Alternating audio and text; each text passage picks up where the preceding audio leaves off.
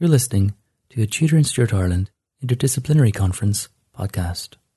The 10th annual Tudor and Stuart Ireland Interdisciplinary Conference took place at the Royal Irish Academy on the 19th and 20th of August 2022. The conference was generously supported by the Royal Irish Academy and Marsh's Library. As in previous years, the conference was recorded for podcasting by Real Smart Media in association with History Hub. You can access the archive of Tudor and Stuart Ireland Conference podcasts on History Hub's website, historyhub.ie, as well as on Apple Podcasts, SoundCloud, and Spotify. In this episode, a recording of a paper by Simon Egan from Trinity College Dublin entitled Revisiting the Royal Pretenders Simnel, Warbeck, and the Wider Gaelic World. A reasonable body of research has been completed on, on, on these pretenders, but Scholarship has largely focused on the colonial community where they're hosted in Ireland. So we're talking about Dublin, the Pale for Simnel, and then largely Cork um, for Warbeck later on. Um, lots has been said on Garrett Moore Fitzgerald, the 8th Earl of Kildare. So he's the man who um, was a leading figure within the, the first conspiracy for Simnel, and he crowned Simnel as King Edward VI in Christchurch, Dublin in 1487. Lots been, has been said about, about that. Um, a fair bit has been said about Garrett Moore's cousin, Maurice Fitzgerald of Desmond, and his support for Warbeck in 1491, 92, and a little bit more in 1495. We know a good bit about the international context as well. So, again, looking at Warbeck's support from um, the French context, the Burgundian context, the context of the Holy Roman Empire. Okay, so there has been a good bit written about the colonial connections, the international connections, but there's been virtually nothing said on the Gaelic nobility and what their contribution to these crises are. So, like I said, I'm not going to really say much about Simnel because, well, his, his kind of reign is cut short, but Warbeck is very much.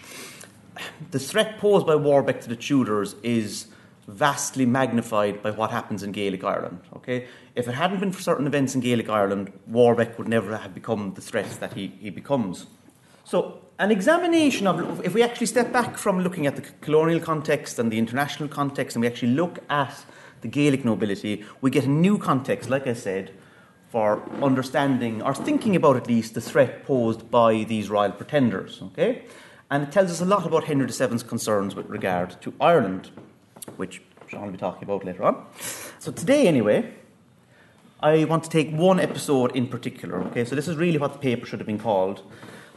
How did Perkin Warbeck get from Waterford City to Glasgow in the summer of 1495? Okay, it, it, it's it's it's um, it's something that, that's mentioned that he's besieging Waterford uh, in the summer of 1495 with Maurice Earl of Desmond, and then by November he's at Stirling in Scotland. Okay, so somehow in the, Indian, he hasn't travelled up the Irish Sea. At least we don't think. He's gone a different route. So, like I said, he's besieging Waterford City in 1495. He's driven off by the new Lord Deputy, uh, Sir Edward Poynings. Um, there is evidence that he, um, that he, he travels up the west coast of Ireland, okay, unmolested. He's no difficulty moving up the west coast of Ireland. Such a journey would have been impossible in 1400. The political landscape is very different in the late 1490s than what it was in the early 1400s. I just want to talk a little bit about why, what has changed. How is it that he's able to move up, move um, freely up the west coast? What, what has happened um, in this region? Okay, so very briefly, just a, a, little family tree here, which should hopefully clarify a few things. So obviously we've got um, well-known Richard III, uh, um, he, he, deposes his nephew Edward V and locks him up in the tower, the so-called princes of the tower, um, Edward IV and Richard Shrewsbury, nephews of Richard III. Um, along comes Henry VII, uh, son of Lady Margaret Beaufort.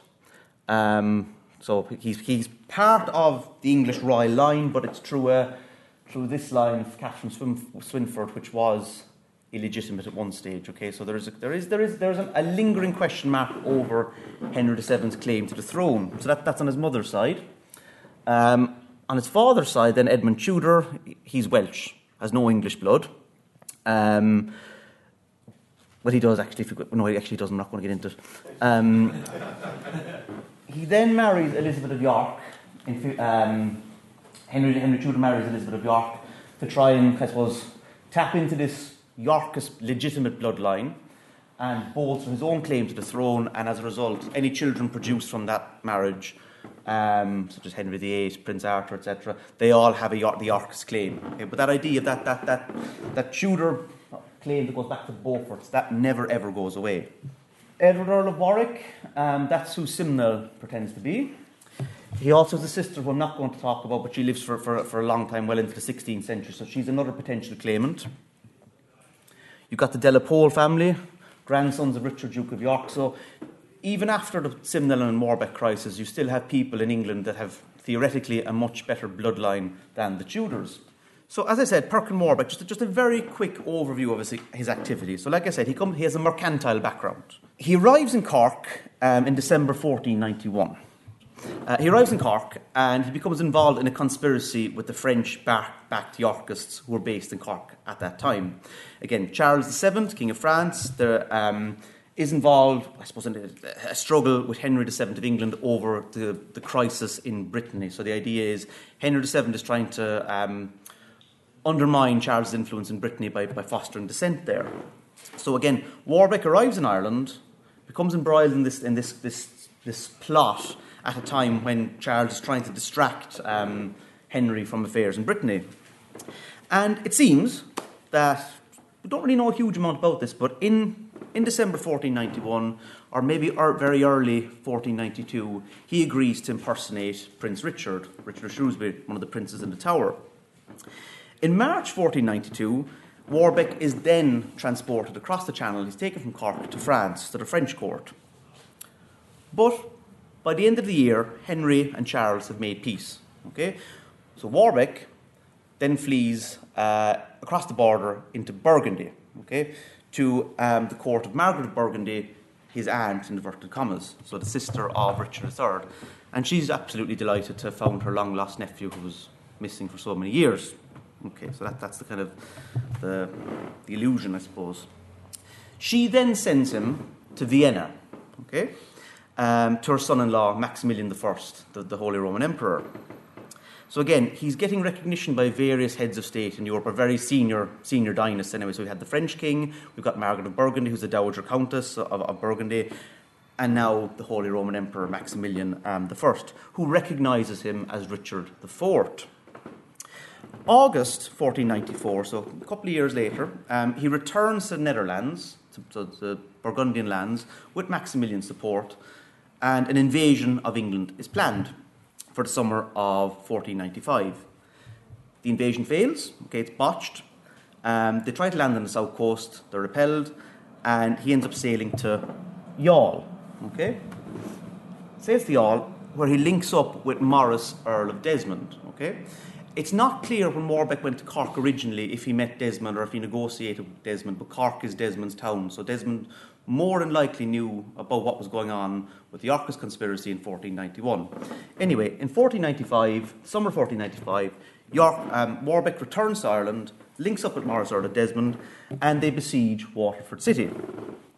Um, the siege is not successful. They're driven off by the Lord Deputy, Sir Edward Poynings, who's been sent to Ireland to really shore up royal authority and basically um, push Warbeck out, stop, make it impossible for him to use Ireland as a base of operations.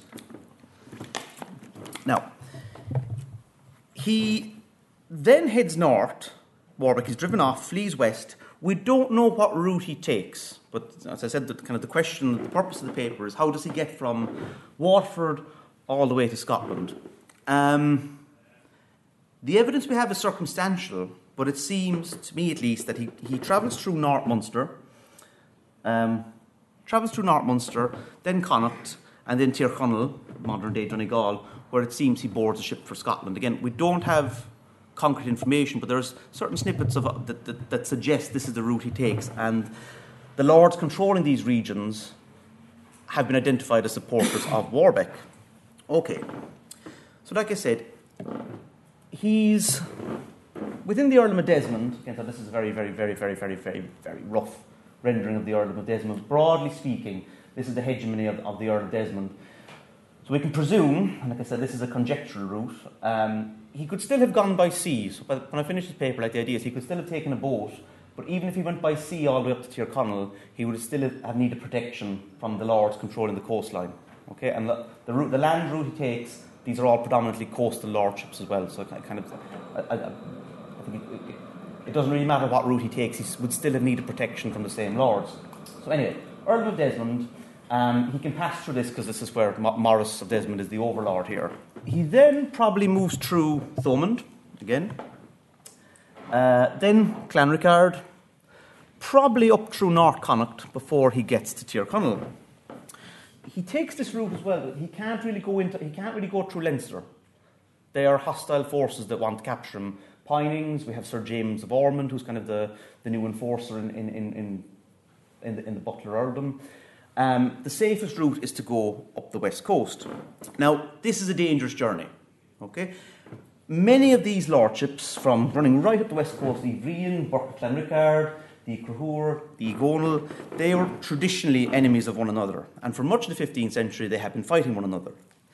In order to understand how he, again, like I said, this is conjectural, but this is probably the route he took or something similar. In order to understand how he moves right up the west coast, we need to look at one family in particular, the Uí Dhomhnaill or the O'Donnells of Tyrconnell. And by the 1490s, they had arguably, arguably become the most powerful family in Gaelic Ireland. Okay, um, in Ulster, they have overshadowed their rivals, the Uí Néill of Tyrone or the O'Neills of Tyrone. They had been the great kind of Gaelic power in Ulster for um, for many years. Um, but by, by, the 1490s, they've kind of they've, they've, they've, knocked them off the top spot. Further west in Connacht, they impose their lordship across this region in the northern half. Um, they're also important allies of the Stuart monarchy in Scotland.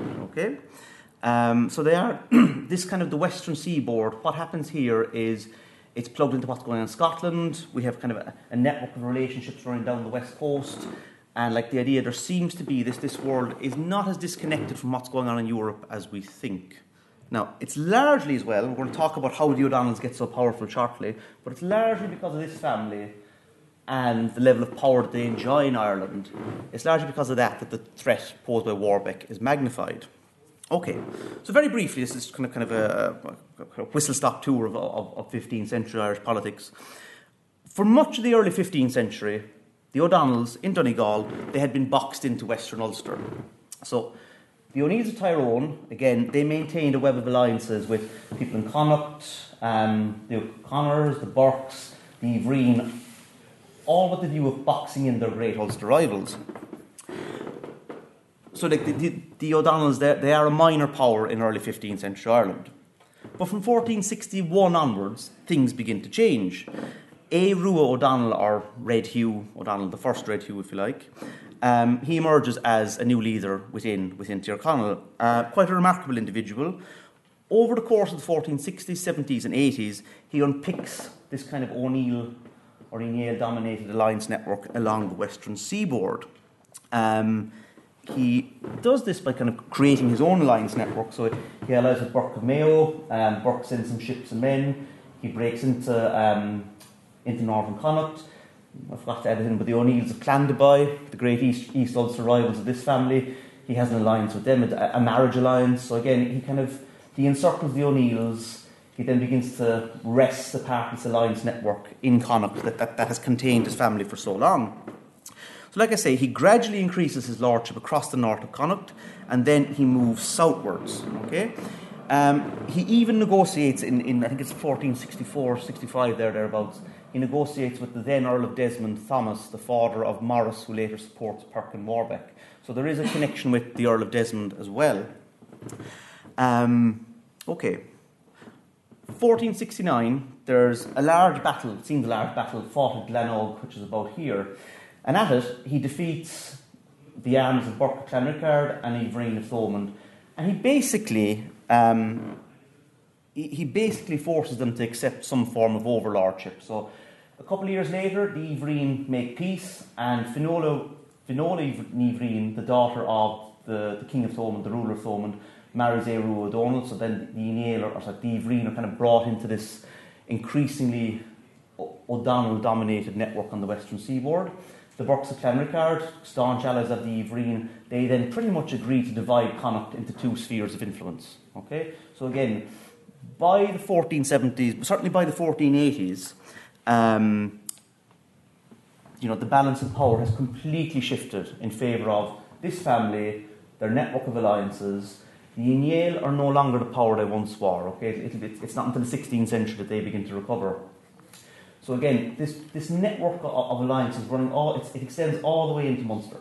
Okay, and it's controlled by O'Donnell through, like I said, um, it's a lordship that's imposed militarily. It's constructed on marriage alliances. There's evidence for fosterage, um, military intimidation. So again, this, this, this, this is really kind of strong assertive lordship on the west coast. Okay. They also have extensive links with Scotland. In the summer of 1495, while Warbeck is besieging Waterford, Aodh Ruadh, he goes to the, the, royal court at Glasgow. James is, is in Glasgow, uh, James IV, King of Scots. He meets with him, and the annals of the Four Masters in Ulster describe an alliance being sealed between this increasingly powerful Irish lord and this kind of um, and, and, and this King of Scots.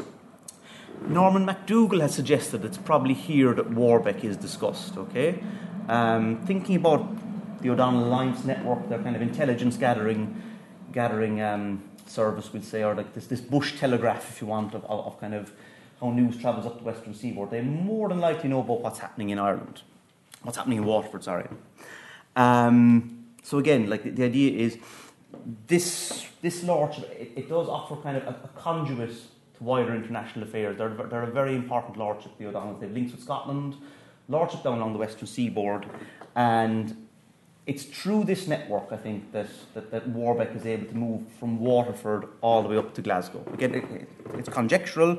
He could have gone by sea, okay? I mean, he could have hopped in a boat and sailed up around the west coast, but you'd still need protection from all the families controlling the coastal lordships. Okay, so whatever way he gets to Donegal, um, he needs the protection of all these families who are all either allies or clients of the O'Donnells of Tyrconnell. Okay, so again, it, it's really important in 1400 it would have been very difficult for someone, to, like, someone like Warbeck um, to get from this area here all the way up north and across to Scotland.